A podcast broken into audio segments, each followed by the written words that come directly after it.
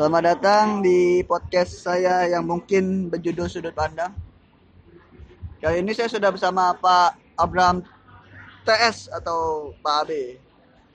Um, saya mengenal Pak Abe sebagai unspoken beast gitu kan, bermulut jahat dan bengis, tak punya moral. Uh, dan sekarang saya sudah bersama dia, dan di sini suatu kehormatan ke waktu bersama Pak Abe. Nah, gimana Pak Abe, sehat? Sehat, sehat. Baik. Apa kabar Pak Bibul? Uh, kita langsung karena Sudut Pandang judulnya. Uh, dan Pak Abe kan stand up. Jadi saya ingin tahu kom- sudut pandang Pak Abe tentang komedi itu sendiri. Tuh, ini konyol nih. Uh... Bibul ngebukanya kayak uh, selamat datang di podcast saya yang mungkin berjudul Sudut Pandang. Jadi judulnya nih belum fix nih. Belum fix. Belum. uh, apa tadi pertanyaannya? Uh, komedi. Komedi itu sendiri buat Komedi itu sendiri buat saya. Uh, kalau komedi secara garis besar saya rasa uh, apa ya? Saya nggak nggak kompeten untuk ngomongin itu ya. Cuman kalau untuk stand up, terutama yang di Jogja, ya lumayan lah, ada kompetensinya dikit lah.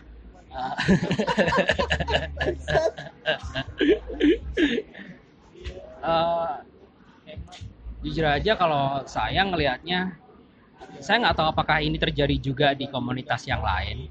Tapi kalau di Jogja itu kayak lagi ada penurunan kualitas gitu. Jadi dari generasi yang awal ke generasi yang berikut-berikutnya itu tuh kayak ada degradasinya gitu. Jadi uh, dilihat dari kayak kayak misal gini, kayak misal um, open mic gitu. Yang dulu tuh kalau misal nggak lucu, ya udah nggak lucu aja. Yang nonton tuh ya ya udah bisa memaklumi itu gitu. Cuman kalau makin kesini tuh nggak lucunya itu karena uh, bi- uh, jadi bukan karena siapa ya? Nggak lucunya tuh bikin emosi gitu loh. Maksudnya sih kayak pengen anjing lu, kita berantem aja lah gitu. Udah buang waktu gitu. Buang waktu. Uh-uh, jadi gini, uh, saya nggak, saya nggak um, menjelekan satu genre komedi, stand up komedi ya. Cuman uh, makin kesini tuh banyak yang absurd kan, banyak yang absurd gitu di Jogja. Nah, tapi nggak dibarengi dengan dasar ilmu komedi yang mumpuni gitu, ngerti kan maksudnya? Jadi kayak uh, kayak kayak kalau ngelihat kalau kalau ngelihat H I F S I atau RISPO atau Mukti gitu, mereka pengennya langsung bisa aja gitu, padahal yang nggak mereka sadari itu H I F S I atau uh, si Mukti gitu di awal juga belajar dulu nih gitu, belajar dasar stand up dulu nih, nggak langsung yang nggak langsung yang apa namanya lucu. Iya, di panggung lucu, kayak mereka ngerti dasarnya dulu. Nah, absurd itu adalah hasil pengembangan mereka sendiri gitu, ngerti kan maksudnya? Nah, sekarang tuh kayak ya sekarang gini deh, uh, untuk menikmati absurd tuh kan menurut saya kita harus menurunkan common ya ya common sense kita gitu, menurunkan uh, kemauan kita untuk melogika satu hal gitu, melogika omongan si komedian gitu. Tapi kemudian kalau punchline-nya nggak well paid gitu, nggak terbayar dengan nggak terbayar dengan punchline yang bagus gitu, kayak rasanya itu kan anjing, gue udah berkorban lo dengerin lo gitu, ngerti nggak sih maksudnya? Ya dengerin doang sih sebenarnya, bukan pengorbanan yang gede-gede banget sih. Cuman kalau kalau setiap atensi kita gitu. Iya, maksudnya setiap minggu kayak gitu, setiap minggu, setiap minggu di open mic kayak gitu, dan udah berjalan selama uh, berapa periode gitu, kayaknya kan makin lama makin kesel juga gitu. Mau nggak datang open mic punya tanggungan moral mereka junior ya kan. Tapi kalau datang begitu bawaannya emosi gimana sih?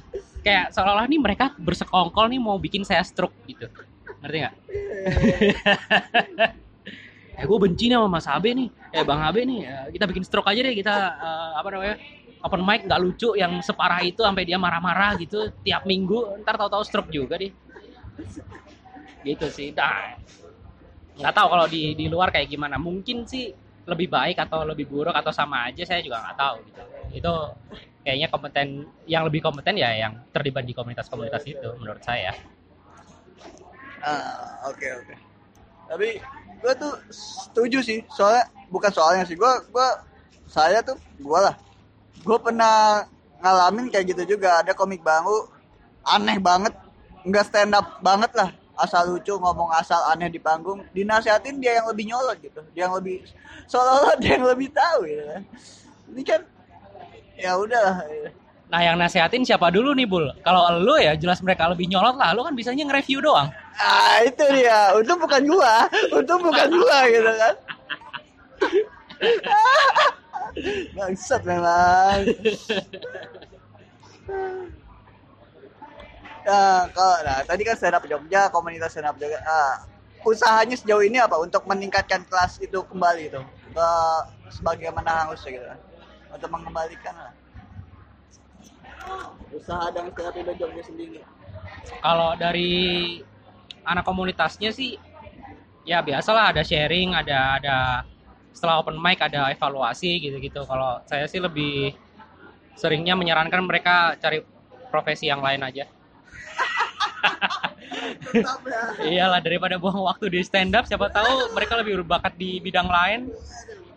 Karena no shame in that menurut menurut menurut saya ya. Jadi kayak uh, ada beberapa anak stand up yang bertahun-tahun uh, open mic dan nggak lucu, terus akhirnya dia pindah bidang lain dan sekarang sukses gitu.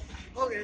Ya, ya, jadi dia kayak di fotografi gitu. Oh, terus yeah. Sekarang dia sukses menurut, bahkan sukses yang menurut ukuran mayoritas gitu, yang yang yang uh, bisa berumah tangga lah, apalah, inilah, itulah gitu, punya pendapatan sendiri, bla bla bla gitu gitu.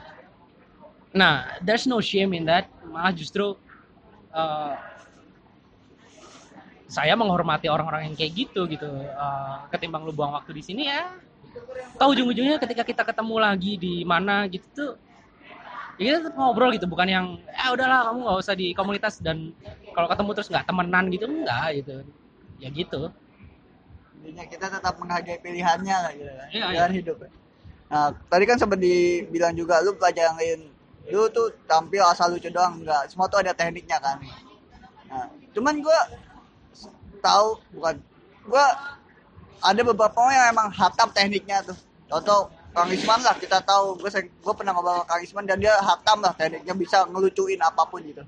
Tapi begitu tam, nah begitu tampil mungkin nggak se-work yang teknik itu, itu gimana tuh? Kalau menurut saya ya sama kayak main bola lah. Ada yang sorry pelatih bola. Pelatih bola. Ada yang emang secara teori dia jago banget tapi prakteknya bapuk. Ada yang emang ya teori jago, praktek juga jago gitu. Jadi ya menurut menurut saya ya wajar-wajar aja gitu.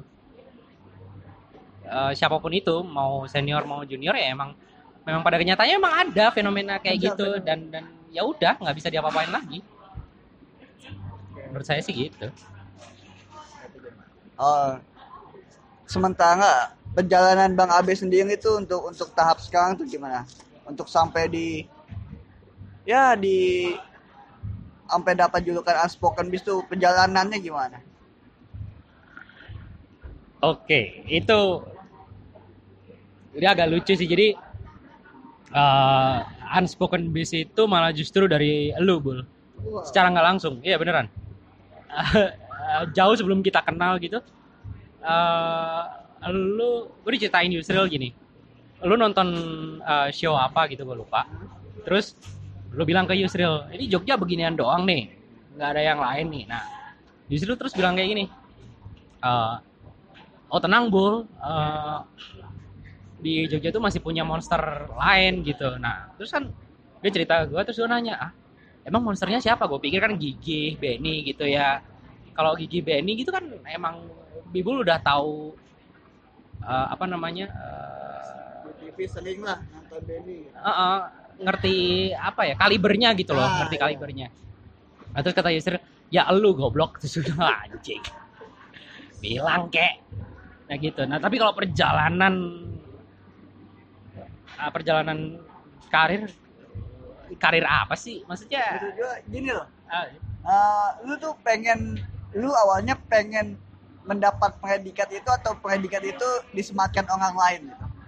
Oh kalau kalau predikat itu sebenarnya ya ya kayak yang tadi gue ceritain kan, maksudnya yeah. gue nggak minta gitu, cuman memang ada kayak gimana ya, kayak uh, ambisi, bukan ambisi sih, apa ya, kayak pikiran, oh kayaknya gue keren nih kalau bisa mencapai uh, mencapai titik tertentu di di di di stand up. Sebenarnya di di hal apapun yang gue lakuin juga gue selalu punya tujuan pengen mencapai titik tertentu, cuman kemudian ternyata titik itu adalah untuk di, dan waktu itu titik yang gue pengen itu ya sekedar ah gue pengen jadi dalam tanda kutip rajanya Jogja lah gitu di urusan stand up comedy.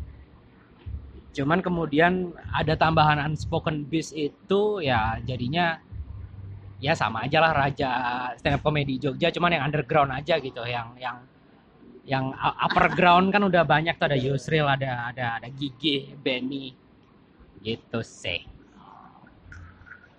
Uh, ya buat yang belum tahu ya ya kan Pak Abe nggak sekenal yang kita tahu lah. Yang gua tahu tuh materinya tuh emang bener-bener kejam gitu kan. Uh, ini bermasalah nggak sih? Contohnya kayak lu kan pernah di Komedi Sunday atau yang terakhir di Erwin itu, lu pernah ada masalah nggak sih sama penonton setelah tampil gitu? Uh, ada dua dua dua kejadian yang yang nggak tahu bisa dimasukin masal kategori masalah atau nggak. Jadi gue pernah ditodong sama penonton, ditodong literally ditodong ditodong gitu. Jadi kayak bener dia bawa bawa apa namanya airsoft gun gitu dari dari samping panggung pas pas ngisi acara waktu itu sama Yusril juga. Ngisi acara di uh, satu universitas gitu deh di Jogja. Terus isinya uh, menwa gitu, resimen mahasiswa gitu. Terus jadi reuni gitu, mereka dari angkatan nol sampai angkatan baru. Terus akhirnya uh, baru mulai, baru mau bilang, waktu itu ini uh, momennya adalah pemilihan presiden yang Jokowi, Jokowi lagi, Jokowi versus Prabowo.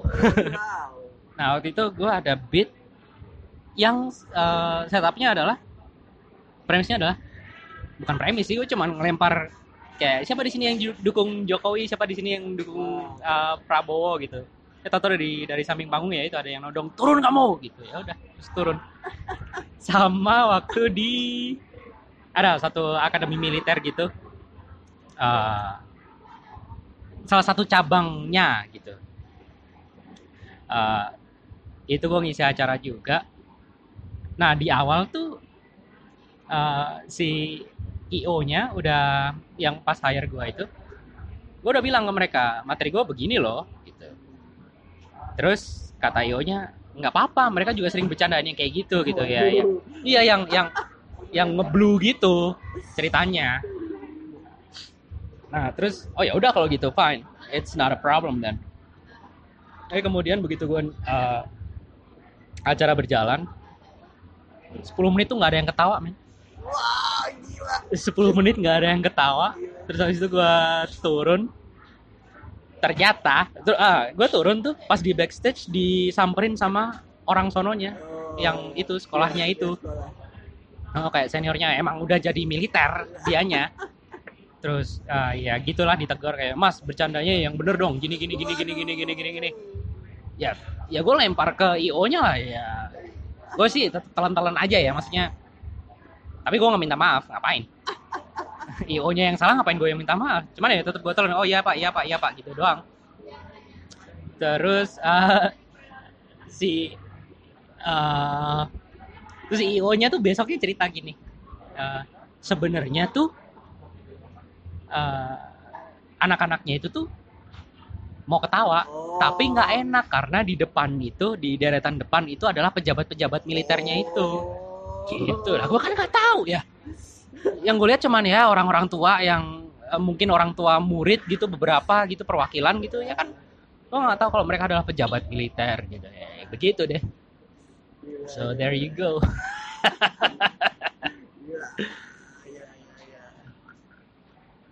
Berarti secara nggak langsung dengan materi yang seperti itu udah siap menanggung resikonya kan? Uh, resiko sejauh yang uh, gini, gue siap dan enggak. Siap adalah ketika orang kemudian setelah acara datangin saya untuk bilang ketidaksetujuan dia tentang materi saya, terus kemudian diskusi gitu, ya nggak apa-apa. Cuman resik, makanya kenapa sampai sekarang saya nggak pernah mau setiap kali ngisi acara uh, ada show atau apapun itu untuk direkam gitu, karena meminimalisir distorsi informasi gitu kan. Ya ayolah Ahok aja ngomong kayak gitu eh, masuk penjara gitu, dude apa kabar saya ya kan. Nah uh, dan keluarga saya miskin jadi ya nggak kuat bayar pengacara, itu udah jelas kita nggak bisa ngarepin uh, program pro bononya pengacara gitu. Nah gitu deh, jadi siap hanya sejauh uh, sejauh kayak dengan tidak adanya rekaman itu, maka kemudian saya membuka pintu selebar-lebarnya ketika habis show untuk ya udah kalau lo nggak setuju samperin aja gue, terus bilang aja yang mana gitu, terus habis itu ayo diskusiin. Pun pernah waktu itu di Surabaya ada yang bilang uh, abis show uh, bang stand up-nya keren tapi gue di beberapa hal nggak setuju gitu. Cuman dia nggak nggak ngebahas nggak setujunya di mana. Ya udah dengan begitu gue cuma bilang ya that's the point gitu, karena lu tuh nggak perlu setuju sama omongan gue, it's just comedy dude gitu. Kayak itu cuma komedi aja, itu cuma cara gue. Kalau Rispo harus muntah untuk untuk untuk apa namanya demi lucu, ya gue ngebahas yang itu itu demi lucu juga gitu loh. Gitu sih, dan demi menjaga kewarasan saya sih sebenarnya. Udah cukup lah orang gila ya. Iya, iya kayak. Nah itu juga tuh yang uh, sebuah epiphany gitu, kayak sebuah pencerahan gitu buat saya. Jadi awalnya uh, saya stand up itu buat nyari duit, because it's easy money, right? Uh, tapi kemudian lama kelamaan stand up berubah fungsi di hidup saya. Jadi stand up kemudian jadi kayak terapi gitu. Karena makin kesini saya makin takut sama pikiran-pikiran saya sendiri. Nah, saya punya banyak banget pikiran jahat yang saya rasa kalau nggak dikeluarin ya akan jadi perbuatan gitu loh. Saya nggak mau dong nantinya jadi sejajar sama Jeffrey Dahmer atau Ted Bundy, para serial killer itu. Nah, uh, sementara hal-hal itu tuh kalau dikeluarin di obrolan biasa sama temen gitu ya, ya mereka iya-iya aja, tapi besoknya diajakin main udah gak mau gitu-gitu. Oh, oh, udah mulai jaga jarak gitu-gitu. Terus habis itu kalau sama keluarga apalagi kan itu. Nah, akhirnya stand up ini jadi kayak kayak uh, ya itu gue bisa ngeluarin itu dan orang ketawa dan mereka cuma anggap itu bercanda. Seenggaknya itu jadi katarsis aja buat saya gitu, I can get away with that gitu. Ah, secara langsung kan kok bukan komedi, apa namanya materinya tuh menggambarkan seberapa bengisnya lah.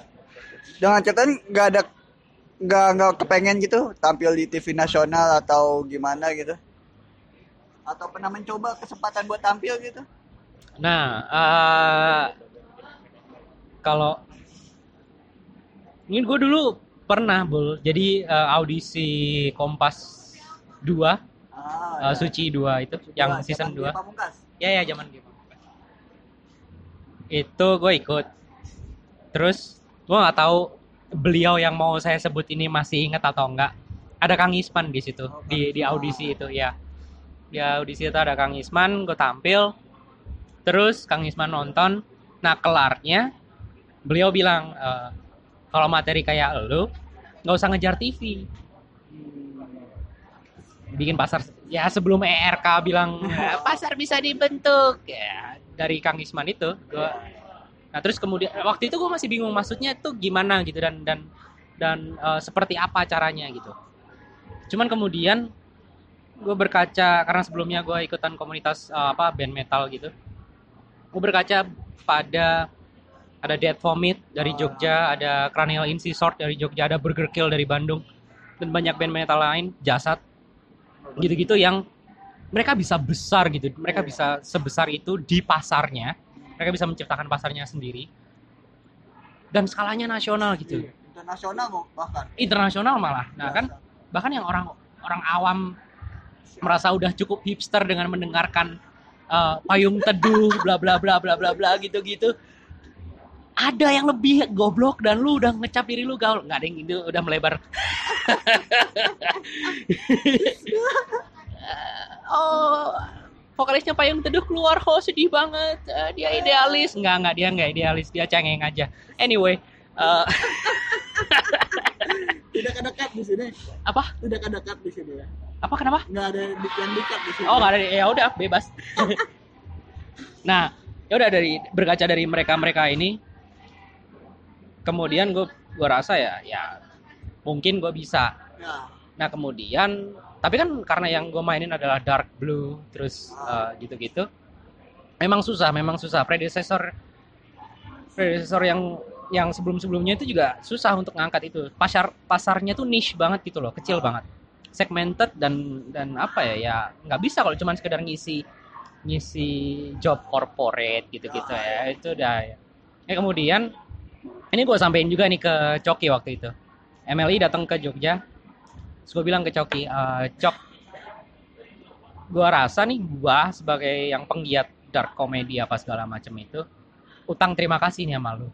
Karena, kalau bukan karena lu dan Muslim, pasar uh, dark comedy, blue comedy ini nih nggak nggak seterbuka itu, ngerti nggak sih maksudnya? Kayak hmm. setelah Choki sama Muslim keluar kan, kemudian uh, dari penontonnya ternyata demand untuk demand untuk uh, pasar blue dan dark ini kan kemudian jadi gede, jadi gede ya kan gitu. Nah ya udah terus akhirnya kami-kami ini bisa dapat panggung, dapat panggung ya. Nah kalau masalah panggung sendiri yang gue kaget dan kagum tuh ketika ngeliat Bang Abed tampil di show-nya Erwin, tampil di Jakarta itu. Oke. Okay. Nah itu kan pengalaman pertama di Jakarta dengan materinya yang bengis. Itu gimana tuh pengalamannya dan respon penontonnya? Mana? Perlu di ini nih pengalaman pertama gini datang ke Jakarta sebagai stand up komedian. Iya. Iya. Wah mau kelihatan katrok gitu. Anjing ini pengalaman pertama datang ke Jakarta. Wow, Jakarta gedungnya tinggi-tinggi ya. Wow. Jadi seperti ini kena macet rasanya. Anyway. Jogja juga udah macet anjing. Iya anjing. Jogja tuh makin kesini macet karena banyak pendatang yang nggak mau pulang. Gue nyindir lu, Bul. Anyway. Nggak, nggak ding, nggak ding. Ya, ya, ya. Uh, Oh ini harus dikoreksi nih. Nggak tadi bercanda ya. Gue open banget sama pendatang. Cuman tolonglah kalau udah selesai urusannya, entah urusan kuliah, udah lulus, pulang, pulang. Kalau mau jadi sampah jangan di kota orang, kota sendiri aja. Uh, ya jadi waktu itu gue nervous, nervous, nervousnya karena uh, apa ya gue. Oke okay lah, uh, Choki Muslim itu bisa diterima materinya. Gue kan berkacanya ke situ dong jadinya, yeah. yang yang yang memang tolak ukurnya lah. Ya tolak ukurnya. Uh, Rindra punya ah. pasarnya apa segala macam. Cuman kan, ya orang udah familiar dulu nih sama mereka. Yeah. Sementara gue ini siapa gitu di, di di Jakarta. Nah akhirnya gue sempat nanya-nanya gitu ke ke. ke Mukti, ke anak-anak lain yang emang udah duluan ke Jakarta gitu, anak-anak Jogja yang udah duluan ke Jakarta. Terus kata mereka ya, ah mana-mana aja buat buat materi kayak lu bang, gini-gini. Gue pikir, oh, oke, okay, let's see gitu. Nah terus, yaudah akhirnya gue tampil ya yang lo lihat itu, begitu. Dan itu pengalaman pertama stand up ditonton sama saudara kayaknya. Sama adenya kalau nggak salah, gue lihat adek lu deh. Sepupu. Oh sepupu itu gimana? Bukan pengalaman, bukan pengalaman pertama. Oh, pertama ya? Bukan. Jadi gue panggung, gue tuh sering gitu. Uh, gue di panggung gede pertama gue adalah stand up night pertama Jogja. Oh iya stand up night pertama Jogja. Mm-hmm. Itu nyokap gue nonton. Wow. Nyokap gue dan adik gue. Mereka nonton. Dan materi gue kayak gitu. Ya mereka nyokap sih karena ini lucu nih, dia itu Islam-Islam yang konservatif gitu. Sementara bokap yang liberal, jadi dia kayak ah ya udah ini juniornya suamiku gitu ya udah. Once upon a time yang lo datang itu juga ada adik sepupu gue datang. Hmm, ada beberapa, terus yang di Jakarta juga ada satu ya gitu. Tadi karena lu balik nyinggung apa namanya uh, pendatang-pendatang, nah gue gue mau garis bawahin, enggak g- gini loh, setahu gue tuh komik Jogja juga banyak pendatang loh, enggak, iya, ya kan, iya. itu itu gimana tuh? Begitu mereka saya kuliah, mereka kembali gitu kan, itu gimana menyikapinya gimana? Kalau kayak gitu terus kan habis dong mau nggak mau. Sementara gue sendiri jangan ngeliat komik lokal Jogja gitu. Ada positifnya ada negatifnya sih menurut gua, uh, dengan dengan komunitas Jogja yang diisi sama mayoritas pendatang. Positifnya adalah warna warna komedi di komunitas Jogja itu beragam gitu. Uh, dan itu udah dari angkatan gua, angkatan kedua gitu. Itu udah beragam beragam aja gitu, kayak Benny punya punya warnanya, Gigi punya warnanya, Yusril gua. Bahkan uh, Hipsi pun ternyata Lampung. Hipsi, Hipsi Lampung.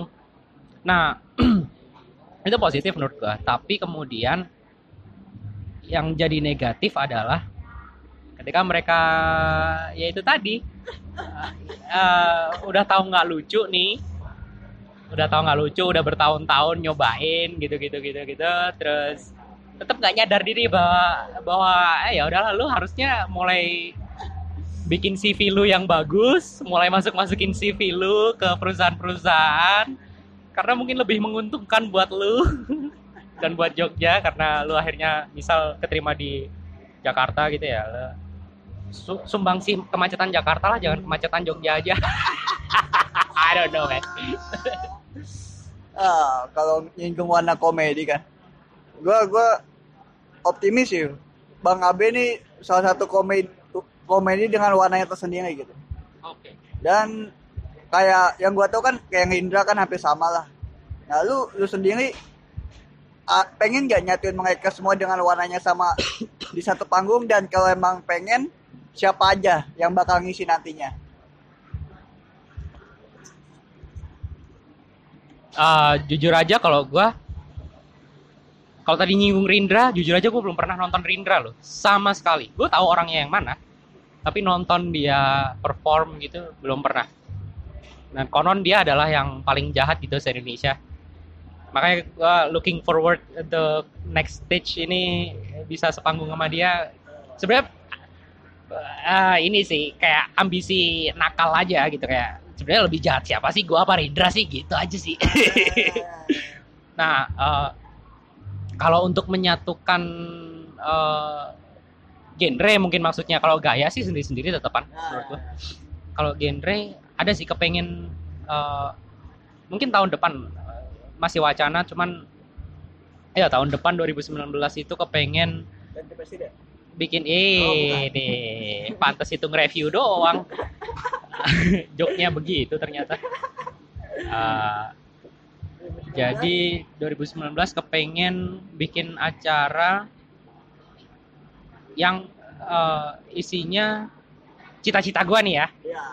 Ada empat orang gitu, Aldes, Sylvester Aldes, Robi Robi Changhe, mm-hmm, Erwin nama gua. Oke. Nah, karena ya gimana ya, kayak dark comedy ini udah udah muncul kan, tadi udah kita bahas, cuman belum punya rumah nih dalam tanda kutip, ya. Belum punya rumah nih. Nah, gua pengen tuh dark comedy itu Jogja itu jadi rumahnya aja gitu buat dark comedy. Jadi kalau kalau lu nyari uh, nyari dark comedy entah entar acaranya jadi gede atau enggak, katakanlah jadi festival gitu ya. Kalau lu mau nyari festival dan komedi ya di Jogja gitu. Gitu sih. Oke, oke, oke. Ah, apa lagi tadi? Um, oh ya paling kan tadi kita udah bahas banyak juga tuh tentang komik warna segala macam. Nah, gue tuh tertarik pengalaman lu tampil di Komedi Sunday, karena setahu gue tuh penonton Surabaya tuh konon katanya tuh ya gitu barbar gitu kan, wah wah wah gitu kan. Dan itu gue rasa sangat masuk dengan materi lu gitu. Itu itu gimana tuh pengalaman? Gue rasa panggung sama Ardrey kan, Ardrey Klawir ya. Itu gimana? Bisa diceritain ya? Jadi Komedi Sunday itu uh, programnya Dono, Dono Pradana, Adi, Adi, Adia Pradana. Uh, dia bikin satu private show yang reguler gitu. Jadi ada episode-episodenya gitu. Nah, Komedi Sunday pertama itu gue yang main. Nah. Gue, Dono, sama istrinya Dono. Iya bener, bener, bener. Sama istrinya Dono. Nah terus, di situ gue kaget. Karena, jadi penontonnya tuh maksimal tujuh puluh lima apa ya kalau gak salah. tujuh puluh lima apa lima puluh gitu gue lupa. Dan itu, tawanya tuh kayak, I don't know, mungkin ini berlebihan cuman, kayak yang nonton tuh seratus lima puluhan orang gitu, kayak dua kali lipatnya gitu anjing. Nah, pada akhirnya, nah terus oh enggak ding. Terus di penghujung tahun, itu kan tahun dua ribu enam belas eh dua ribu enam belas apa dua ribu tujuh belas ya lupa gua. dua ribu tujuh belas ya ya. Oh iya, oh iya benar dua ribu tujuh belas. Mm-hmm. Di penghujung tahun dia bikin kayak closing partinya gitu. Closing partinya berupa berupa Komedi Sunday All Star. Jadi udah ada berapa episode yang jalan. Nah, setiap bintangnya dalam tanda kutip bintangnya di satu acara itu diajakin satu panggung. Nah, yang ngisi waktu itu adalah Dono, gua, Erwin, terus uh, ya harusnya ada Topeng, tapi Topeng pada akhirnya dia M C sama Firza, terus sama ada Sakti Wawan harusnya. Wah itu oh. Topeng sama Sakti Wawan ini kan monster-monsternya Jawa Timur gitu kan. Nah, gue udah nervous tuh anjing, kebanting gue udah gitu. Nah, kemudian ada Ardrey karena waktu itu kayak uh, L P L K, uh, lo pikir lo keren, slash uh, Komedi Sunday All Star gitu. Jadi empat All Star, terus kemudian nanti Ardrey naik sebagai L P L K gitu. Nah, penontonnya Surabaya, sorry, penontonnya Komedi Sunday, gue gak tahu secara... secara Surabaya, secara general ya, cuman untuk Komedi Sunday itu kayak bener-bener mencerminkan stereotip orang Surabaya yang konon konon caur gitu, terus ah, gitulah, gila ketawanya tuh anjing kayak wow wow gitu, aduh kayak non kayak penontonnya Def Jam lah, Def Comedy Jam sorry, yang sampai uh, uh, uh, uh, uh gitu-gitu anjing, ini nih gini nih. Ya gitu. Maksudnya gila ya. Ya maksudnya gila banget men, gila banget men. Saya rasa setiap komik tuh menurut gua ya, menurut gua uh, komik tuh akan senang banget kalau main di Surabaya dengan penonton yang kayak gitu. Nah, mantap Surabaya dan makasih Bang Dono. Um, itu di situ lu tampil gimana? Uh, cukup puas atau puas banget atau gimana? Puas banget karena pertama Dono uh, kan biasa ya di setiap acara pasti ada brief gitu jauh-jauh hari uh, gue harus tampil berapa menit berapa menit nih gitu kan. Nah di Komedi Sunday itu Dono selalu bilang serah lu mau tampil berapa. Anjing enak banget. Jadi ya udah gue punya set apa gue habisin, dan dengan respon yang kayak gitu wah puas tuh bener-bener understatement deh kayaknya itu kayak ah fuck butterfly in my stomach I guess ya yeah. Gitu deh. Sampai perjalanan pulang, jadi itu kan acara hari Minggu, gue pulang Senin malam kalau nggak salah. Itu di kereta masih senyum-senyum aja itu, gara-gara kayak masih kebayang ketawanya mereka. I don't know, it's cool. Tapi itu bagus buat semua penampil kan, dalam artian semua penampil bagus loh. Yes yes yes. Mantap mantap mantap. Apa lagi nih? Bisa. Uh, kalau ngomongin stand up kan kita nggak jauh-jauh dari event akbar, stand up comedy, stand up Indo, stand up festival kan. Nah, untuk ukuran Pak Abe kan yang kayak gitulah, dengan kualitasnya nggak pernah tampil atau emang nggak pernah diundang atau nggak mau tampil di stand up fest maksudnya. Yeah. Oh, uh, kalau pengen tadi ada pertanyaan pengen nggak sih? Nggak ya? Ada, ada oh, pengen ya, ada. Tampil atau oh. nggak dapat tawaran atau emang nggak bisa. Oke, okay. Kalau pengen komik mana sih? Komik mana di Indonesia yang nggak pengen tampil di stand up fest? Semuanya pengen. Menurutku ya, menurutku semuanya pengen. Gue sendiri juga pengen, cuman uh,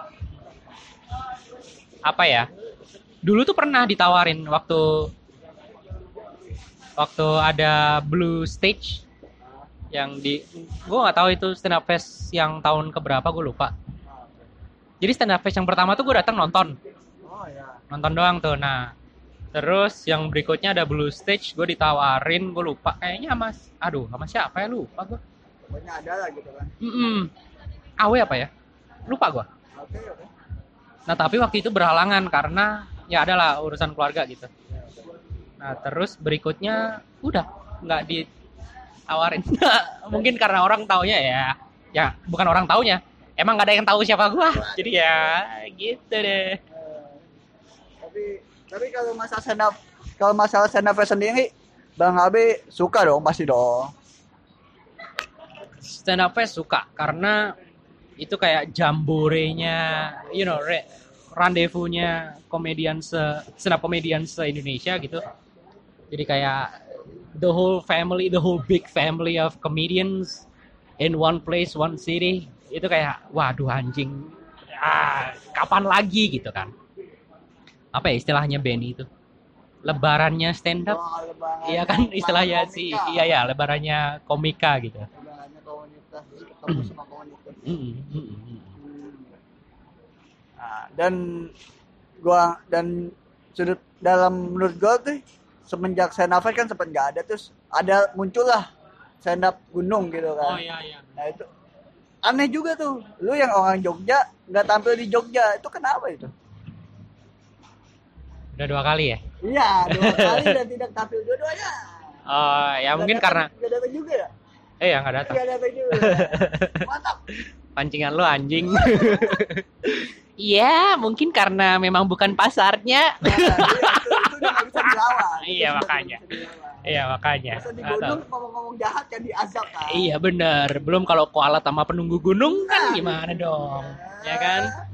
Jadi ya gitu deh. Lagian mungkin waktu itu juga nggak ada yang uh, notice gua siapa gitu ya, nanti kan kayak gue udah enam bertahun-tahun enam tahun sekitaran di stand up juga orang Jogja sendiri tuh nggak banyak yang tahu ya, gitu ya. Bahwa ada stand up komedian namanya Abraham Tino gitu nggak nggak banyak yang tahu gitu. Nah karena nyinggung tadi masalah pasar, apa sih yang menyebabkan Bang Abe ini susah dapet pasar gitu? Ya karena itu tadi, Bul, karena warna komedi gue segmented, terus habis itu kalau nggak bikin panggung sendiri ya nggak akan punya panggung, gue rasa. Dan cuman cuman segelintir orang yang yang berhasil bikin panggung, kemudian bisa kayak We Are Not Alright gitu-gitu, oh, ya, terus ya. Rindra, Rindra gitu-gitu. Dengan Abuget. Abuget, ya ya.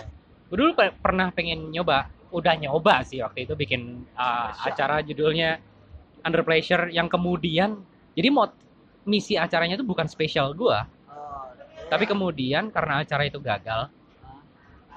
Udah jalan tapi gagal, bapok aja acaranya gitu. Gua hanya ngebom di atas panggung, acaranya enggak mateng, penontonnya anak komunitas.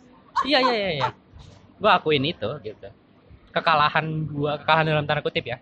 Downfall gue paling hancur di di dunia stand up ya itu Under Pressure itu. Nah uh, tapi kemudian acara itu diadopsi sama Dono ya jadilah oh, Komedi Sunday itu. Okay, okay, okay. Gitu gitu ya. Karena tadi sudah terlalu jauh kan kita bahasnya segala macam, kita kembali ke sudut pandang dan proses penulisannya gimana sih yang gue tuh gue tuh gue akuin gue tuh susah gitu, pengen kejam tuh susah tuh, ada ada beberapa sisi manusiawi yang nggak bisa dipungkiri gitu kan. Dan Bang Aben ini gimana gitu, coba boleh berbagi tips untuk calon-calon kejam di luar sana? Calon kejam, gila. Uh, menurut gue gini, harus diluruskan dulu nih. Menurut gue untuk jadi kejam itu nggak bisa dibentuk ya, itu emang udah kayak udah kayak ya itu siapa lu gitu, ngerti kan maksudnya, kayak kayak that's who you truly are gitu. Kalau lu punya sisi yang selama ini lu tutup-tutupin dari masyarakat, dari orang-orang sekitar lu, karena lu tahu bahwa itu akan bikin mereka takut, ya artinya lu punya potensi itu gitu untuk jadi apa uh, insult comedian atau dark comedian gitu-gitu. Cuman kalau untuk proses penulisan uh, dulu ya tetap apa ya tetap pakai metode lama ya.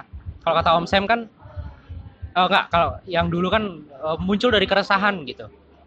Nah, gue justru lebih setuju sama Om Sam yang bilang apa yang lo concern aja gitu. Nah, buat gue apa yang gue concern ini banyak yang kemudian berbuah jadi pikiran jahat itu tadi, ya kan? Nah, dari situ gue tulis, gue tulis, terus ya udah jadilah materi. Tapi kemudian untuk sekarang ini, gue mulai menyadari bahwa kejahatan gue ini cuma dari satu sisi doang. Gue butuh sudut pandang lain, nah, makanya gue hire co-writer gitu. Gue hire co-writer untuk Uh, mereka nggak nulisin joke gue, tapi untuk iya misal gue punya prem, satu hal yang gue concern gitu, terus gue tahu gue mau ini dibawa ke arah mana gitu, maksudnya materi uh, premis ini dibawa ke arah mana gitu. Nah terus gue share ke mereka sudut pandang gue gini, apa yang nggak gue lihat yang kalian lihat, dah gitu. Terus ketemu kita diskusi, dada dada dada dada, ya udah begitu. Tapi belum ada pembuktiannya sih dari proses penulisan yang kayak gitu, karena masih uh, baru aja gitu kita gua jalanin. Berarti masih menunggu waktu apakah itu berhasil atau tidak kan? Kalau dari guanya ya? Iya. Kalau dari guanya, gua sangat yakin itu akan berhasil karena gua sangat percaya sama orang-orang yang yang gua ya yang gua pilih ini di jadi jadi co-writer ini gitu. Jadi uh, dan kebetulan mereka adalah orang-orang yang menurut gua di komunitas itu orang yang paling cair gitu. Jadi nggak cuman kan biasanya banyak yang mentor-mentor gitu dalam tanda kutip atau senior-senior gitu yang kalau ngajarin kalau ngajarin yang junior-junior gitu yang yang ya harus sesuai gua dong gitu, harus pakai teknik gua dong. Gitu. Nah sementara mereka-mereka ini adalah orang-orang yang uh, misal ada junior yang nanya ada junior yang nanya e, komedi dengan genre absurd enaknya dibawa kemana? Mereka bisa gitu. Terus gue pengen komedi yang begini, gimana yang ngerangkainya? Mereka bisa juga gitu-gitu. Jadi gue rasa kalau dibawa jahat bisa sih mereka ini gitu. Dan ternyata untuk untuk untuk sampai di titik ini ya masih masih oke okay lah gitu. Ya gue rasa udah cukup lah, kita udah cukup banyak banget ngomong dan cukup puas lah. Gak sia-sia gue datang ke Jogja. Dan makasih banyak Bang Abe atas waktunya. Semoga lain kali kita bisa ketemu dengan obrolan segar lainnya ya. Iya, uh, makasih juga, Bul. Mungkin orang bakal bertanya-tanya, ini Abraham T S ini siapa sih? Udah sok tahu soal stand up. Ya, datang dong kalau ada acara yang oh. Di poster ada nama saya. Cik gitu. Nggak usah nyari di YouTube, sia-sia. Nggak ada soalnya. Itulah sebabnya saya bikin podcast. Dan makasih banyak atas waktunya. Cukup sekian, udah nunggu sampai empat puluh empat menit. Semoga ada manfaatnya. Kalaupun tidak, ya semoga diadain aja lah. Assalamualaikum.